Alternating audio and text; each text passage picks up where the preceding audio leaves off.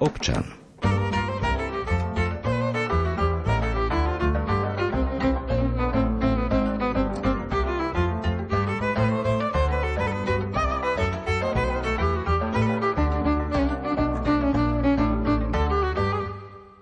Vítajte pri našej pravidelnej diskusnej relácii občan, v ktorej reflektujeme na témy, ktoré sa dejú v našom bežnom živote a ktoré ovplyvňujú tú absolútnu každodennosť a peniaze. Aj o tom treba niekedy hovoriť e, i pravidelne, totiž to, čo sa deje za našimi hranicami, myslím na to zlé, čo sa deje na východe, na vojnový konflikt, ovplyvňuje aj finančné záležitosti. Nie len tie svetové, nie len tie celoslovenské, ale nazvime to aj tie rodinné, čo sa týka týka možno istého prievanu v peňaženke. To všetko prináša napríklad inflácia, to všetko môžu prinášať zvýšené úroky na hypotékach, a to všetko môže prinášať aj strach o naše financie.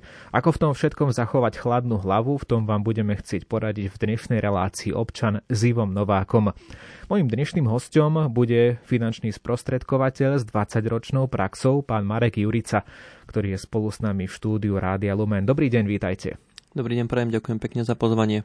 Reláciu vysielame naživo v útorok 5. apríla a ak nás teda počúvate v tomto čase, k dispozícii sú vám aj SMS kontakty k nám do štúdia na 0911 913 933 alebo 0908 677 665. Všetko, čo vás zaujíma v rámci našej dnešnej témy, čo ovplyvňuje vojna v rámci nášho každodenného financovania, otázka, ktorá súvisí so zvyšovaním hypotekárnych sadzieb, tak to všetko môžete rozoberať aj vo vašich otázkach. Nech sa páči.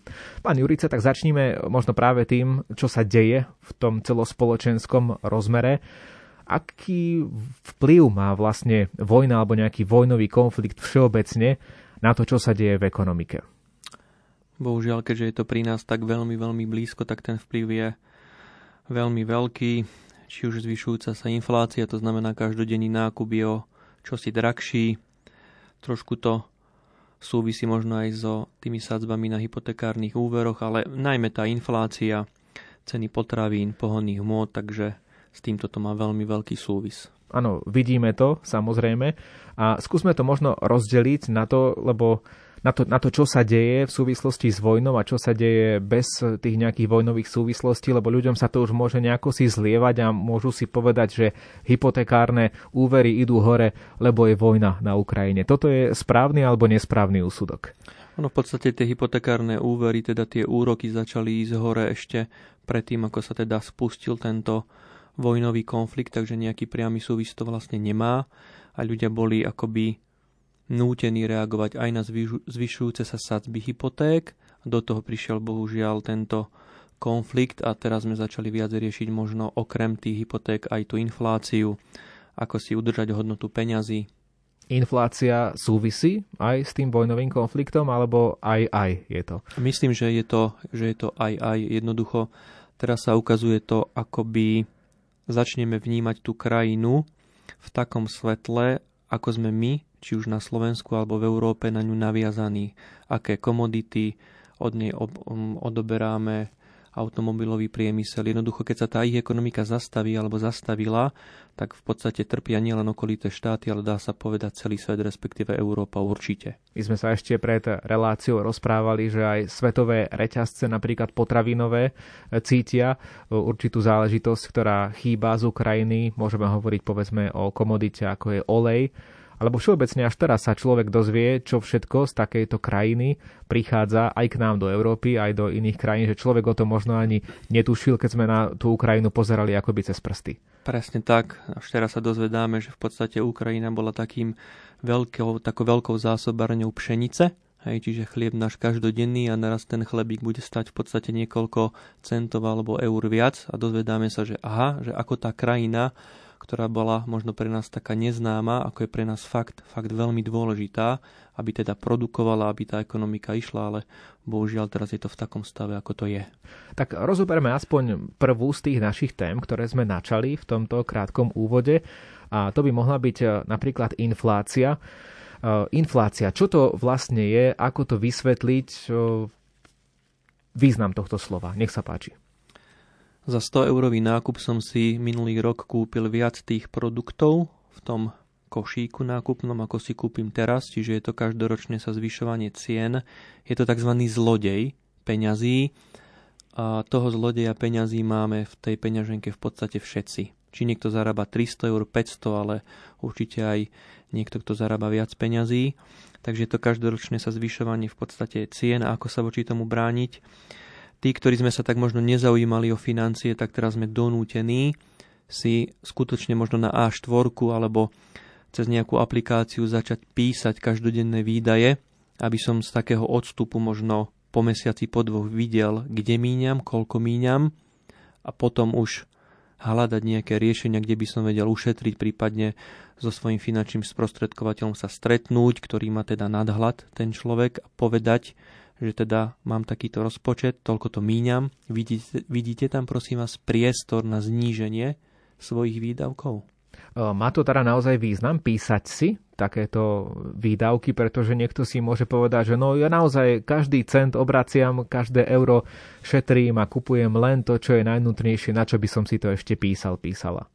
Pre istotu by som si to písal a možno ten môj pohľad, že keď obraciam každý cent, môže byť povedzme iný pohľad na to môže dať ten finančník, ktorý teda vidí tie súvislosti, respektíve má aj od iných akoby ľudí skúsenosti, na čo míňajú, koľko míňajú a až keď mám spísané tie výdaje, tak ja ako finančník vidím, že viete čo, tak tu míňate, nemuseli by ste, takto to vieme ušetriť. Takže určite to má význam.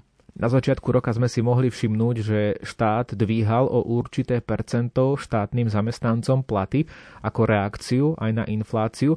Na druhej strane tá inflácia, ktorá e, sa hrozivo blíži až k dvojcifernému číslu, možno až k tým 10%, samozrejme ešte tam nie je oficiálne na, na, na tomto čísle, e, tá inflácia je vyššia ako povedzme to, čo štát zvýšil svojim štátnym zamestnancom. Na druhej strane musíme pripomenúť, že nie každý je štátny zamestnanec a jednoducho mnohí o, zamestnanci alebo pracovníci alebo takisto aj slobodné povolania jednoducho to zvýšenie nemajú od januára. Nemajú vyššie platy, majú približne také, aké, aké mali. Takže zdá sa, že ten problém základný je ten, že platy až tak vysoko nerastú a nepribližujú sa k tej inflácii. Čiže v zásade chudobnieme akoby? Veľmi dobrá poznámka. V podstate sme chudobnejší a chudobnejší akoby z roka na rok, keď tá inflácia je veľmi veľká. Boli sme tu zvyknutí možno na 1, 2, 3% infláciu. Nikdy sme nezažili, alebo ja si nepamätám, že by prišla nebodaj hyperinflácia.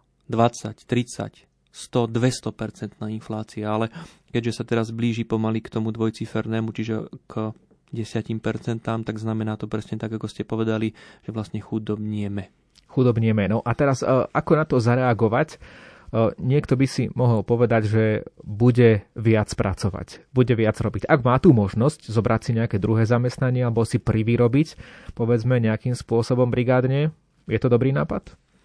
Pokiaľ mu to teda čas a zdravie dovoluje, tak samozrejme, že aj to je riešenie, teda viac zarobiť, pozor, nie viac potom minúť, ale viac si možno z toho, čo zarobím, odložiť.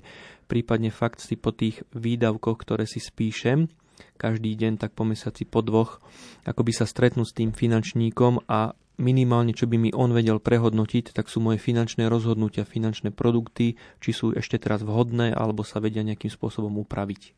Áno, to by sme mohli trošku dovysvetliť, toto, čo ste povedali, pretože pokiaľ človek sa dostane do finančných ťažkostí, ceny energií idú hore, ceny potravín idú hore, nemôže si dovoliť, povedzme, e, odpojiť svoju domácnosť od elektrickej energie, nemôže si dovoliť e, povedať deťom, že tak budeme o rožok menej jesť na, na raňajky. To by asi nešlo nejako, nejako takýmto spôsobom. A tak logicky mnohí siahnu po, povedzme, svojich poistkách a prehodnotia ich, pretože je to vec, ktorú, ktorých výsledok asi nevidia tu a teraz hneď a povedia si, že povedzme nejakú tú životnú poistku alebo povedzme poistku domu zruším alebo teda budem sa snažiť vypovedať túto zmluvu a rukolapne ušetrím mesačne možno aj stovku. Áno. Môže byť aj skľudne takýto pohľad predtým, ako takéto niečo v podstate každý z nás spraví alebo má takéto teda úmysly, tak je dôležité, aby sa teda s tým svojim finančníkom o tom poradil. Či to má význam. Tak ako keď niekto užíva lieky na tlak, tak predsa nespravím to, ak to musím užívať denne, že tie lieky vysadím lebo bohužiaľ by to mohlo mať aj fatálne následky. To isté, ak užívam nejaké finančné lieky, tak bolo by dobré, aby, mi ten finančník povedal, teda, či ich mám užívať, alebo sa dajú nejakým spôsobom upraviť, znížiť tú dávku akoby toho lieku na ten tlak, pretože vždy, keď sa zmluva ruší akákoľvek, tak väčšinou, tak poviem, vyhrá tá finančná inštitúcia. Hej, že finančná inštitúcia, banka, poisťovňa zarobí a klient prerobí. To znamená, často tie emócie prevalcujú to racio, ja to všetko zruším, ušetrím. Ale je dôležité sa pozrieť aj na to B. Znamená to, že pokiaľ ušetríme nejakú zmluvu, pardon, ukončíme nejakú zmluvu pred jej dohodnutým, plánovaným koncom, zjednodušene povedané, tá finančná inštitúcia si ako keby tam naráta nejaké penále alebo nejaký ten sankčný poplatok. Presne tak, lebo v podstate porušujem nejaké pravidlá, ktoré som si vopred dohodol na 10-20 rokov a ja už po 5 rokoch to porušujem. To znamená, budú tam väčšinou nejaké sankcie, ktoré vyťahnú ďalšie a ďalšie financie z vrecák tých našich ľudí, klientov. No dobre, ale vy ste naznačili, že lepšie je sa nejako dohodnúť alebo pozrieť na tie zmluvy je tam priestor podľa vás, že poviem príklad, e, platíme s manželkou nejakú životnú poistku, spolu je to povedzme, ja neviem, 60 eur, taká nejaká menšia životná poistka a zdá sa mi, že by som vedel na tomto ušetriť nejaké tie peniaze. Tak buď to zruším, to je tá prvá možnosť, o ktorej sme sa rozprávali, dá sa ale znížiť tá splátka nejakým spôsobom? Áno, dá sa znížiť splátka, prípadne keď majú dve dospelé osoby každý osobitne zmluvu, príklad vy 30, manželka 30 eur, dokopy 60. Pokiaľ by, dajme tomu, manželia boli na jednej zmluve spolu, tak by to nebolo 60 eur, vymyslím si, ale 45 eur. To znamená, ja ako finančník vždy vidím nejaký priestor, ako sa to dá znížiť v prospech klienta. Venujme sa teda aj teraz tomu druhému spôsobu, ako, ako nejakým spôsobom bojovať s infláciou. Hovorili sme o tom, že niekto jednoducho začne viac pracovať, to znamená zarobí viac peňazí, niekto siahne povedzme na tie poistky, alebo niekto bude šetriť. Šetriť a ako šetriť? Akými spôsobmi? Čo by ste poradili? Teraz znížiť tie výdavky. Babka k babce budú kapce. Čo to znamená v praxi? To znamená, že keď mi príde dnes je 5. výplata, bolo by dobré, aby som hneď mal nastavený nejaký trvalý príkaz na nejaký sporiaci účet, v ktorom si budem kumulovať nejakú finančnú rezervu. Väčšina ľudí to má bohužiaľ tak, že najskôr všetko akoby zaplatia, čo musia a potom, keď mi nevydá, tak si nič neodložím. Akoby možno zmeniť tú filozofiu, že najskôr si zaplatím sebe, keď len 10, 20, 30, 50 podľa možností eur toho jednotlivého klienta, ale vždy si odložím v podstate najskôr teda pre seba. Ďalšie spôsoby, ktoré mi v podstate napadajú, okrem teda prehodnotenia tých eh, zmluv finančných, ktoré teda každý máme, je teraz nás tá situácia nútila za posledné dva roky platiť kartou všade, bezhotovostne. Menej ma boli, keď zaplatím 35 eur kartou, ako keď si vyťahnem z peňaženky 20 eur, desiatku a peťku. Čiže asi by som sa možno skúsil vrátiť, platiť hotovosťou, lebo viac ma to tak bude bolieť, ako keď budem platiť vlastne kartou. Určite by som sa odhlásil zo všetkých newsletterov, odoberanie nejaké akcie, a mega zlavy, pretože to ma potom akoby tak nabáda k tomu, že aha, teraz to majú v zlave a vlastne som to chcel a kupujem to zase online. Prehodnotiť mobilné paušály, prehodnotiť rôzne a, tieto káblové, káblové televízie a tak ďalej. Všetko by som si mal teda spísať, koľko míňam, a potom to s niekým, s nejakým odborníkom odkonzultovať, či by tam videl on priestor na zníženie tých výdajov a takto babka k babce budú kapse, vieme niečo ušetriť. Prekvapila ma tá vaša rada súvisiaca s hotovosťou, lebo to je to dnes málo kto povie, že platte hotovosťou, viac sa to oplatí, viac si to uvedomíte. Dnes skôr teda sme motivovaní platiť kartou, dokonca aj banky som si všimol, často motivujú eh, s prísľubom určitých bonusov klientov, aby platili skôr kartou. A vy teda hovoríte niečo opačné. Presne tak. Prečo to tá banka robí? Pretože z každej tej transakcie, kde ma ona donúti, však radšej zaplať kartou, má ona nejaké mini, mini percentá, to znamená zase zarobí tá banka. Takže preto nás oni nútia, že aha, už môžeš bezkontaktne nielen 20, ale do 50 eur. A ja hovorím opačne. Poď si vyskúšať vyťahnuť 20-30 eur v hotovosti z peňaženky a daj to tomu obchodníkovi. Viac to bude bolieť, ako keď len priložíš tú kartu. To sú vaše nápady, akým spôsobom zvládnuť infláciu, tak veríme, že poslucháčov niečo zaujalo. Ak sa chcete opýtať, my si spravíme krátku prestávku v našej debate, kým prejdeme k iným témam. Môžete to využiť a napísať nám sms na 0911 913 933 alebo 0908 677 665. Mojím dnešným hostom je finančný sprostredkovateľ Marek Jurica a o chvíľu pokračujeme.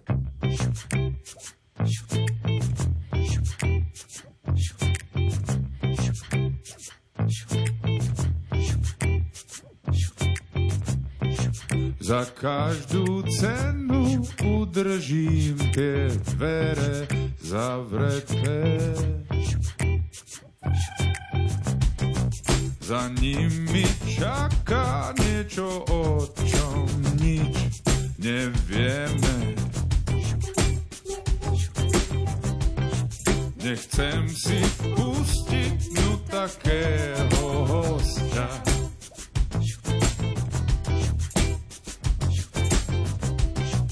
ktorý má po zvyku prísť a už navždy zostať. Blíži sa polnoc a niekto k nám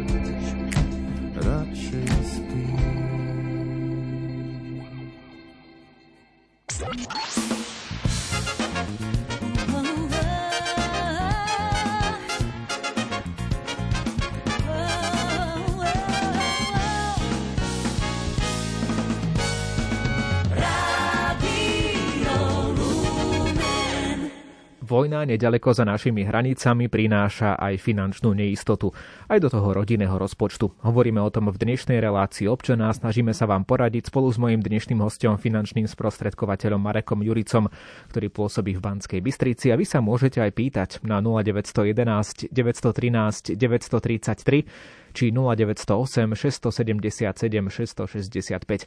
Sem nám môžete písať SMS-ky, ak nás počúvate v útorkovej premiére 5. apríla. A pán Jurica, vy ste viackrát hovorili o tom, že keď máme nejaké tie pochybnosti, povedzme o výške našej poistky, či by sme ju nemali zrušiť, či sa tam nedajú ušetriť nejaké peniaze, alebo ak si spisujeme tie výdavky a uvažujeme nad tým, čo by sa dalo obmedziť, čo naopak už nie, že sa máme vraj poradiť s nejakým finančným poradcom, teda človekom ako ste vy, ale poslucháčka Katarína sa pýta, kde ho nájdem a koľko mu za akú chvíľu zaplatím. Teda zaváňa je to tým, že opäť to budú ďalšie peniaze, my sa chceme opýtať, ale nás to bude stáť niečo zase. Rozumiem otázke. V podstate dobrý finančný sprostredkovateľ sa dá nájsť samozrejme na internete, treba si o ňom prečítať nejaké referencie, čo o ňom klienti teda hovoria.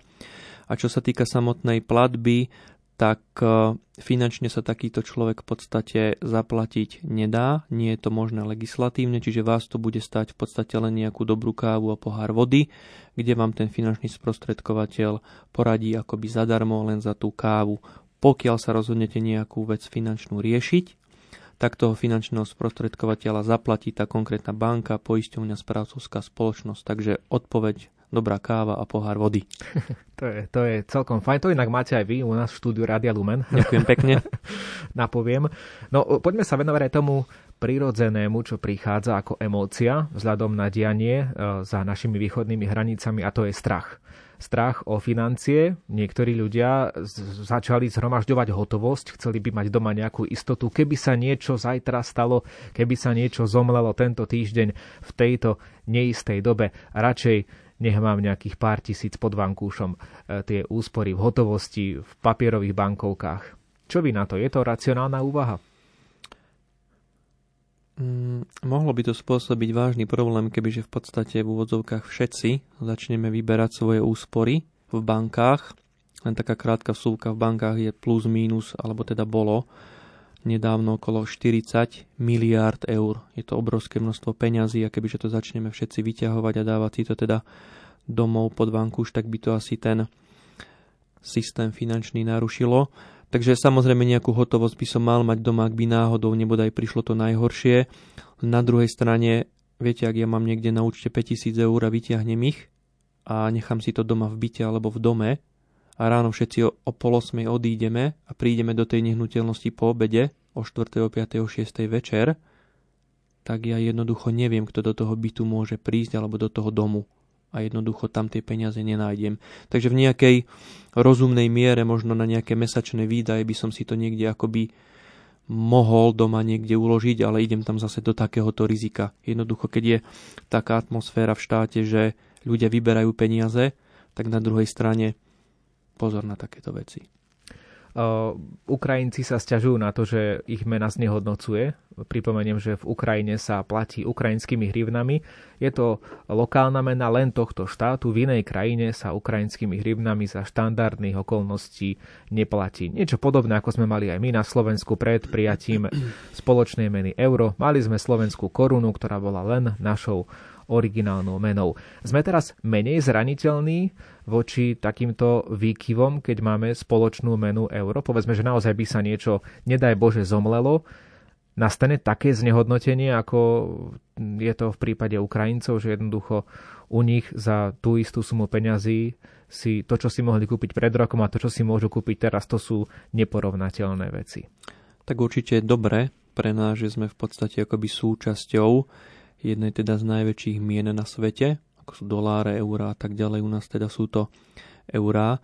Čiže tak, k takému niečomu by teoreticky nemalo prísť, že by to prišlo akoby zo dňa na deň, respektíve boli by tam veľké straty. Ako všetko je možné, ale tým, že nás eurom platí akoby viacero štátov, viacero Európanov, hej, sú to milióny, milióny ľudí, tak sme do istej miery v podstate chránení a tá Európska centrálna banka takisto vie, čo má robiť, aby k takémuto niečomu neprišlo. Novinkou na finančnom trhu na Slovensku sú tzv. okamžité platby. Za normálnych okolností doteraz to bolo tak, že ak človek zaplatil niekomu inému alebo nejakej inštitúcii na finančný účet, trvalo to zvyčajne e, do ďalšieho pracovného dňa. To znamená, čo viem, keby sme to urobil v piatok, tak potom tá platba príde až, až v pondelok. Áno. No teraz sa ale čo mení týmito okamžitými platbami pre bežného poslucháča?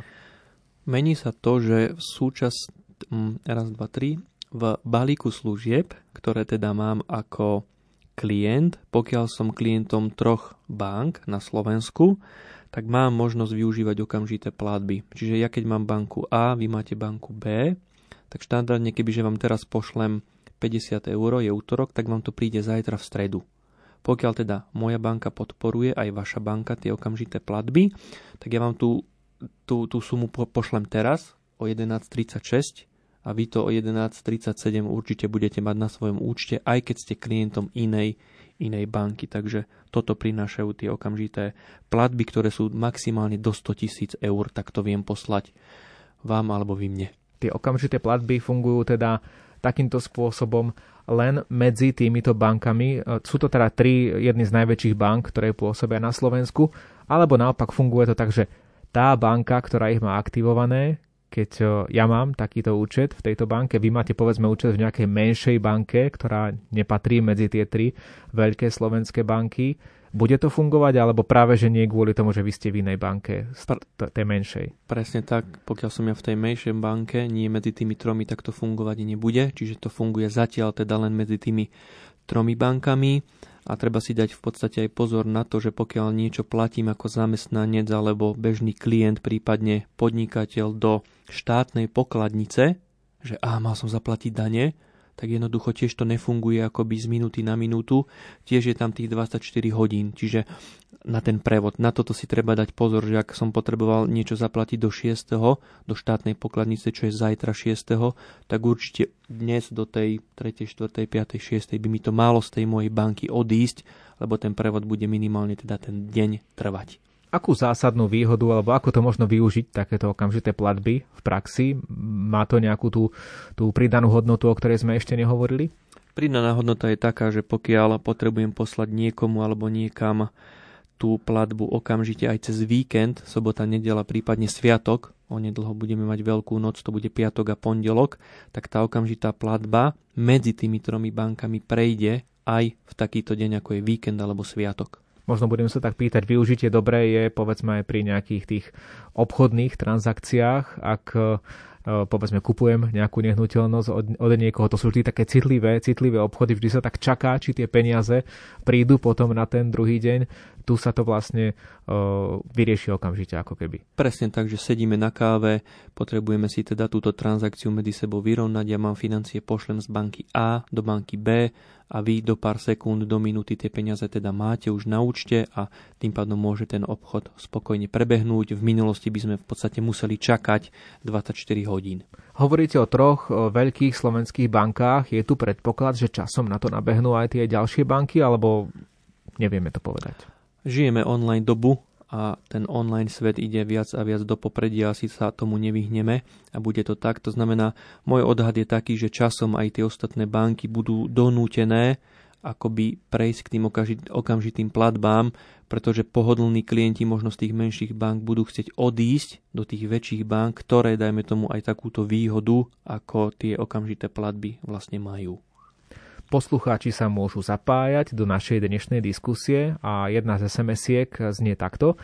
Zo 400 eur sa nedá založiť si poistenie pre starobu, keď musím platiť všetko, sám elektriku, vodu, lieky, stravu. To sa jednoducho nedá. Takže poslucháč asi hovorí o 400 eurovom príjme, môže to byť možno príjem, môže to byť možno dôchodok. Dá sa aj s takýmto príjmom nejakým spôsobom zamútiť vodu v tom finančnom svete? Určite to je veľmi ťažké z takéhoto príjmu, aj keď si zoberieme, že na staré peniaze by to bolo 12 tisíc korún a teraz to je v úvodzovkách len, len 400 eur. Ja si myslím, že uh, ono pokiaľ by sa aj nedalo, tak minimálne taký ten pohľad finančníka by bol asi ten, že aj s takýmto príjmom by bolo dobre niečo akoby začať si sporiť, možno skôr kde usporiť, ak teda pán alebo pani musí platiť v podstate lieky, stravu, nájomné, elektriku, takže vždy sa podľa mňa dá aj pracovať s takýmto typom klienta. A vždy si pri takejto otázke spomeniem na jednu nemenovanú pani z malého mesta smerom za Breznom. Bola na plnom invalidnom dôchodku, zhruba v takomto nejakom výške takýto, takýto príjem v podstate ona mala. A zaujímavé bolo, že našla nejakým spôsobom niekoľko eur na to, aby si odkladala na svoj nejaký bežný účet alebo na nejaký finančný produkt. Takže vždy sa dá, aj keď chápem, že je to ťažké. Ďakujem za reláciu, nemám otázku, iba súhlasím s vašim hostom o platení v hotovosti alebo kartou. Naozaj aj, naozaj aj ja mám ten pocit, ako to nazval pán Jurica, že ma to ako keby trochu zabolí, keď platím hotovosťou, oproti tomu, keď platím kartou. Tiež počítam každý cent pri nákupe. Takto reaguje Daniela Strenčina, takže len taká poznámka od nej. Vždy tá bolesť spôsobí to, že sa ten klient zamyslí. A tou bolestou mám na mysli, zaplate 38 eur, ale vyťahnite tie financie z peňaženky. Viac ma to bude bolieť a viac sa doma potom zamyslím, že aha, tu by som nemal míňať, tu by som mal, ako keď to zaplatím kartou. Takže ďakujem pekne za uznanie. A máme tu veľmi dobrú otázku od posluchačky Anky, ktorá už otvára takú inú tému a to sú úspory. Vložila som peniaze do jednej, pani posluchačka hovorí o konkrétnej banke, ale my teda hovoríme o jednej z najväčších slovenských bank, 7 tisíc eur na pohreb. Asi po dvoch rokoch som tam mala už len 6760 eur.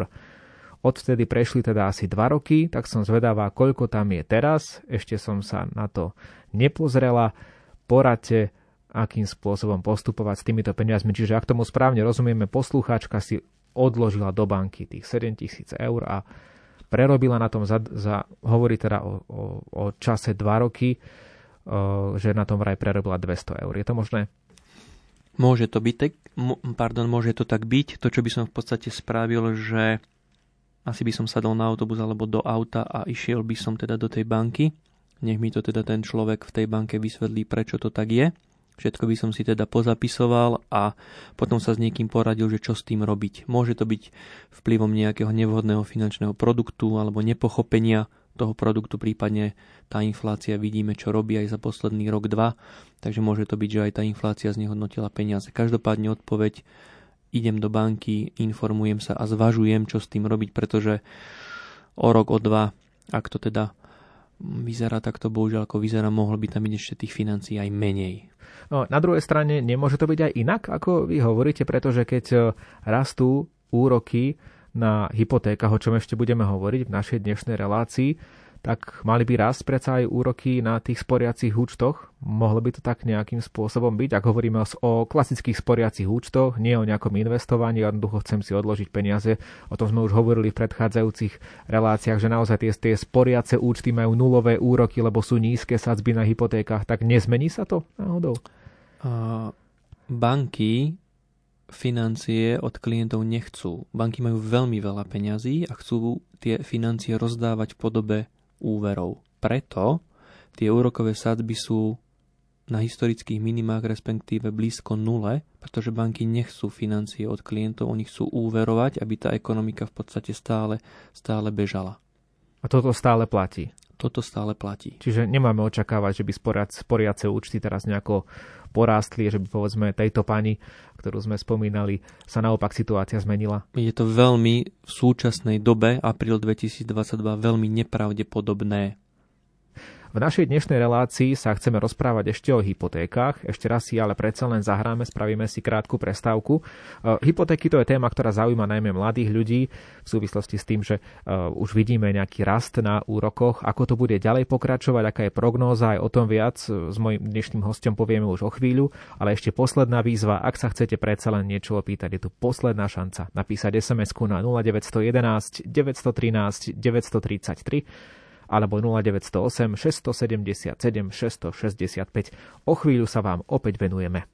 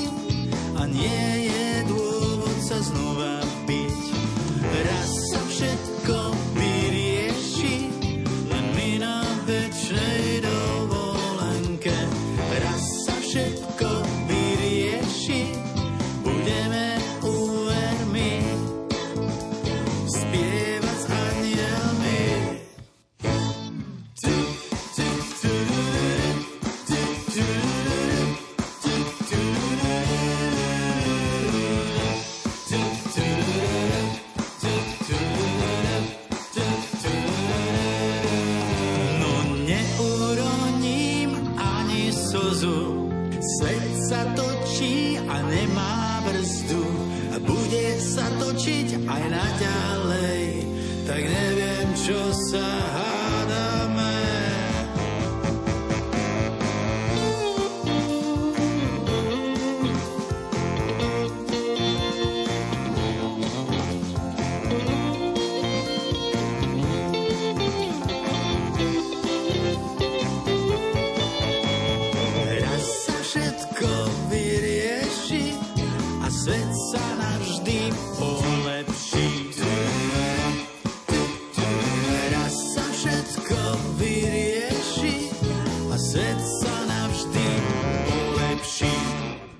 Zostáva nám ešte niekoľko minút do konca dnešnej relácie Občan, kde sa rozprávame s Marekom Juricom, finančným sprostredkovateľom. V tejto poslednej časti aj o hypotékach. Je to mediálne veľmi taká téma, o ktorej sa veľmi veľa hovorí, pán Jurica, takže hypotéky zaujímajú najmä tých, ktorí chcú kupovať nehnuteľnosť, potrebujú na to peniaze od banky. To je bežná situácia mladých ľudí, pretože nehnuteľnosti sú na historicky uh, asi najvyšších cenách, takže málo kto, naozaj málo kto z mladých rodín, z mladých ľudí má tie peniaze na to a málo komu dokáže niekto požičať alebo dať, aby si dokázal takúto nehnuteľnosť zabezpečiť. Takže kto chce bývať, musí veľa zaplatiť. Doteraz to bolo o tom, že mohol si za rekordne nízky úrok požičať v bankách. Zdá sa, že je tejto ére koniec? Je koniec. Je koniec. Keď si spomeniem na rok 2007, keď som si ja sám riešil svoje prvé bývanie, mal som úrok 6,59. Teraz je nepredstaviteľné pre klienta, aby mal možno 2% úrok. Takže je koniec, definitívne sa ten trend otáča. Koľko to bude trvať časovo, to ťažko povedať, či to bude na rok, na dva, ale jednoducho trend sa otáča, preto je veľmi dôležité prehodnotiť svoje tie hypotekárne úvery už teraz, nečakať na koniec fixácie, ktorá možno príde niekomu o rok, o dva, o tri, ale už teraz sa zaujímať, čo s tým spraviť, kým ešte tie úroky sú ako tak na takej nízkej, nízkej úrovni. Takže ak hovoríme o úrokoch, ktoré sú nad 1%, také asi aktuálna situácia približne, niekde je to tesne nad 1%, niekde je to už ale oveľa viac, znamená to, že stále je to dobrý, stále je to nízky úrok? To je veľmi dobrá otázka. Či je to nízky. Ako, ako pre koho asi. Ako no. pre koho. Boli sme zvyknutí, že mali zvyknutí, že ľudia mali úrok aj 0,8, dajme tomu na 3-5 rokov istý. Ale moja taká filozofia je ísť skôr do tej istoty. To znamená, aj keď je teraz úrok možno 1,5%, tak poď si teda klient teda zafixovať tú úrokovú sadzbu, ale na 5, 7, respektíve najmä na 10 rokov. Poď si zabetónovať tú splátku a ten úrok od teraz, aj keď to je za 1,5, ale na 10 rokov, aby si mohol teda v kľude, v kľude spávať. Takže myslíte si, že naozaj až 10-ročná fixácia um, môže byť riešením, že, že naozaj sa to tak oplatí? Najväčší záujem zo strany klientov je teraz o dlhodobé fixácie, to znamená 10-ročné fixácie. Mám tu taký príklad v podstate to navýšenie o 2% úrokovej sadzby, čiže príklad, ak by niekto mal úrok 1% a dlh 100 tisíc, tak splátka by bola okolo 320 eur. 1% 100 tisíc 320 eur. Ak by úrok stúpol, dajme tomu na 3%, tak splátka by nebola 320, ale 420 eur. Čiže o stovku, stovku vyššia. O stovku vyššia, len ak sa zvýši úrok o 2%. Čiže Presne toto, tak. Presne Toto tak. treba vnímať. Možno mnohí ľudia to asi nevnímajú, takže vidia nejaké, nejakých pár percent alebo nejaké, nejaký desatín, desatiny percent. Zrejme si to treba nechať vysvetliť, že čo to znamená pre tú moju hypotéku, ak tam bude ten úrok povedzme o 1% vyšší. Presne tak, nech mi to niekto prepočíta, o koľko by sa mi v podstate tá splátka zvýšila a s touto filozofiou radšej si zafixovať úrok na 10 rokov a byť v kľude. Historicky môžem povedať, že sú už aj fixácie na 15 a 20 rokov. S jedným známym, ktorý pracuje v banke, som sa rozprával o tom aktuálnom vývoji a povedal mi, že refinancovanie úverov, že to už teda pomaličky končí. Refinancovanie úverov myslíme teda to, že mám nejakú úrokovú sadzbu a mám typ na inú banku. Zdá sa mi, že budem tam mať nižší úrok, keď tam prídem a dokonca ten nižší úrok mi zabezpečí ešte aj to, že ten poplatok, ktorý si moja doterajšia, dovtedajšia banka vypýta za to, že by som prešiel s úverom do inej banky, ešte aj ten, keď zaplatím, aj tak sa mi to oplatí prejsť do tej inej banky. O tom bola teda doteraz uh, refinancia alebo refinancovanie úverov. Mal ten známy naozaj pravdu, že takáto vec alebo takáto prax už sa nebude diať? Za ostatných, dajme tomu 10 rokov, to bolo najmä o tej takej hypotekárnej turistike, že tieto veci sa v podstate diali, ale myslím si, že ten trh už teda speje k tomu, že tá hypotekárna turistika ide do, akoby do úpadku a v tomto prípade sa teda prikláňam k tomu, čo povedal váš známy, že má, má pravdu ten pán. To znamená, že už sa mi to nebude oplatiť už možno ten poplatok za refinancovanie, za prechod teda do inej banky by už, by už prevýšil tie benefity zrejme. Určite to nie je až také lukratívne teraz, ako to bolo, dajme tomu, pred dvomi, tromi rokmi. Každopádne sa treba poradiť s finančným odborníkom, či to má teraz v podstate význam takýto krok urobiť. Čo by ste poradili ľuďom, ktorí zvažujú kúpu nehnuteľnosti, sledujú tie hypotekárne sadzby, riešiť to okamžite, včera už bolo neskoro, alebo ešte viac menej tie úroky sa budú nejako teraz držať nad tým jedným percentom, čiže nejaké to váhanie pár mesiacov veľa nespraví. Aký je váš názor? Ja si myslím, že to váhanie v podstate spraví to, že zaplatím v konečnom dôsledku viac, čiže riešil by som to pre istotu hneď, respektíve teraz fakt. Sme v závere našej dnešnej relácie, do ktorej sa zapojili aj poslucháči. Ďakujeme za ich otázky. Jedine, že by ste ešte chceli niečo dodať na záver k týmto hypotékám, nejaké vaše odporúčanie, pán Jurica? Kým sú úroky na ešte takej nízkej sadzbe, samozrejme nie také, aké boli pred rokom, pred dvomi, tak treba si zvážiť to refinancovanie, prípadne vyjednať si lepší úrok v tej svojej banke a zabetonovať si splátku a úrok radšej rovno na 10 rokov. Takže aj tí, čo majú teraz úvery, stojí to za to prísť do banky a pýtať sa na dlhšiu fixáciu svojho súčasného úveru. Presne tak. Mojím dnešným hostom bol Marek Jurica, finančný sprostredkovateľ z Banskej Bystrice. Ďakujem za vašu účasť, že ste prišli. Dovidenia. Ďakujem pekne za pozornosť, za počúvanie. Dovidenia. No a relácia občan prináša vždy, každý útorok v premiére, krátko po 11. praktické témy z každodenného života. Tak neváhajte naladiť si nás opäť aj o týždeň. Tou dnešnou vás prevádzal Ivo Novák. Do počutia. Ja neviem ako dlho mi tu stačí byť, aby som už tušil, ako správne žiť. Čas mi rýchlo letí preč, pomaly sa vznášam touto cestou sám. Asi som si mal vyhotoviť plán na to, ako šťastný byť. A tvár pritom nestratiť, to je ťažký boj. Na dobro sa premeniť, zostať svoj. Pritom tvoj neprezliec kroj.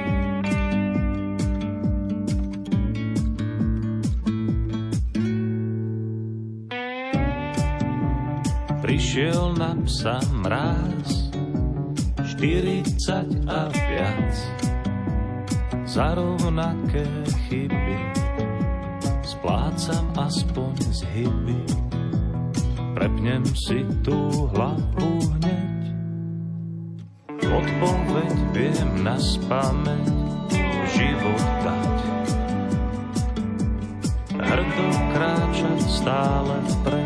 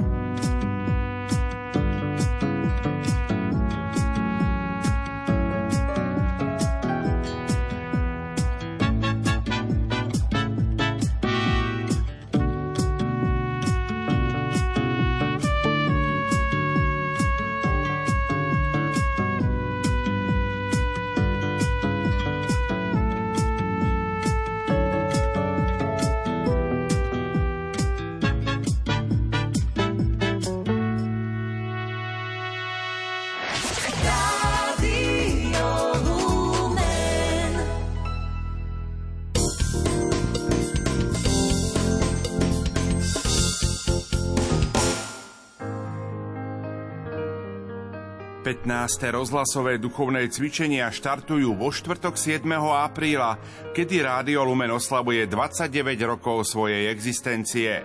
O 18. ponúkneme priamy prenos Svetej Omše a o 20. pobožnosť krížovej cesty, mimoriadne z kostola Svetej rodiny v Košiciach. Exercitátorom bude monsignor Marek Forgáč, košický pomocný biskup.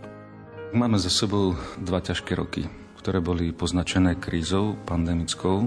A pochopiteľne, že u mnohých ľudí to vyvolalo určitú uzavretosť, možno malomyselnosť alebo aj skľúčenosť, strach v niektorých prípadoch, v iných prípadoch možno aj nejaká apatia, už len samotná nemožnosť kontaktovať sa s druhými a počiarknem aj nemožnosť teda prísť osobne do kostola na slávenie vďaky vzdania Eucharistie. To všetko boli veci, ktoré boli náročné a preto by som rád počas e, týchto duchovných cvičení rozprával o téme odvahy, povzbudenia. Ako titul duchovnej obnovy som si vybral slova Ježišove z Evangelia Nebojte sa, ja som premohol svet. Majú to byť zamyslenia o neobyčajnej odvahe, Chcel by som povzbudiť ľudí nie takému len ľudskému optimizmu, ale chcel by som ich povzbudiť k evangeliovému optimizmu a k veľkonočnému optimizmu. Pridajte sa aj vy.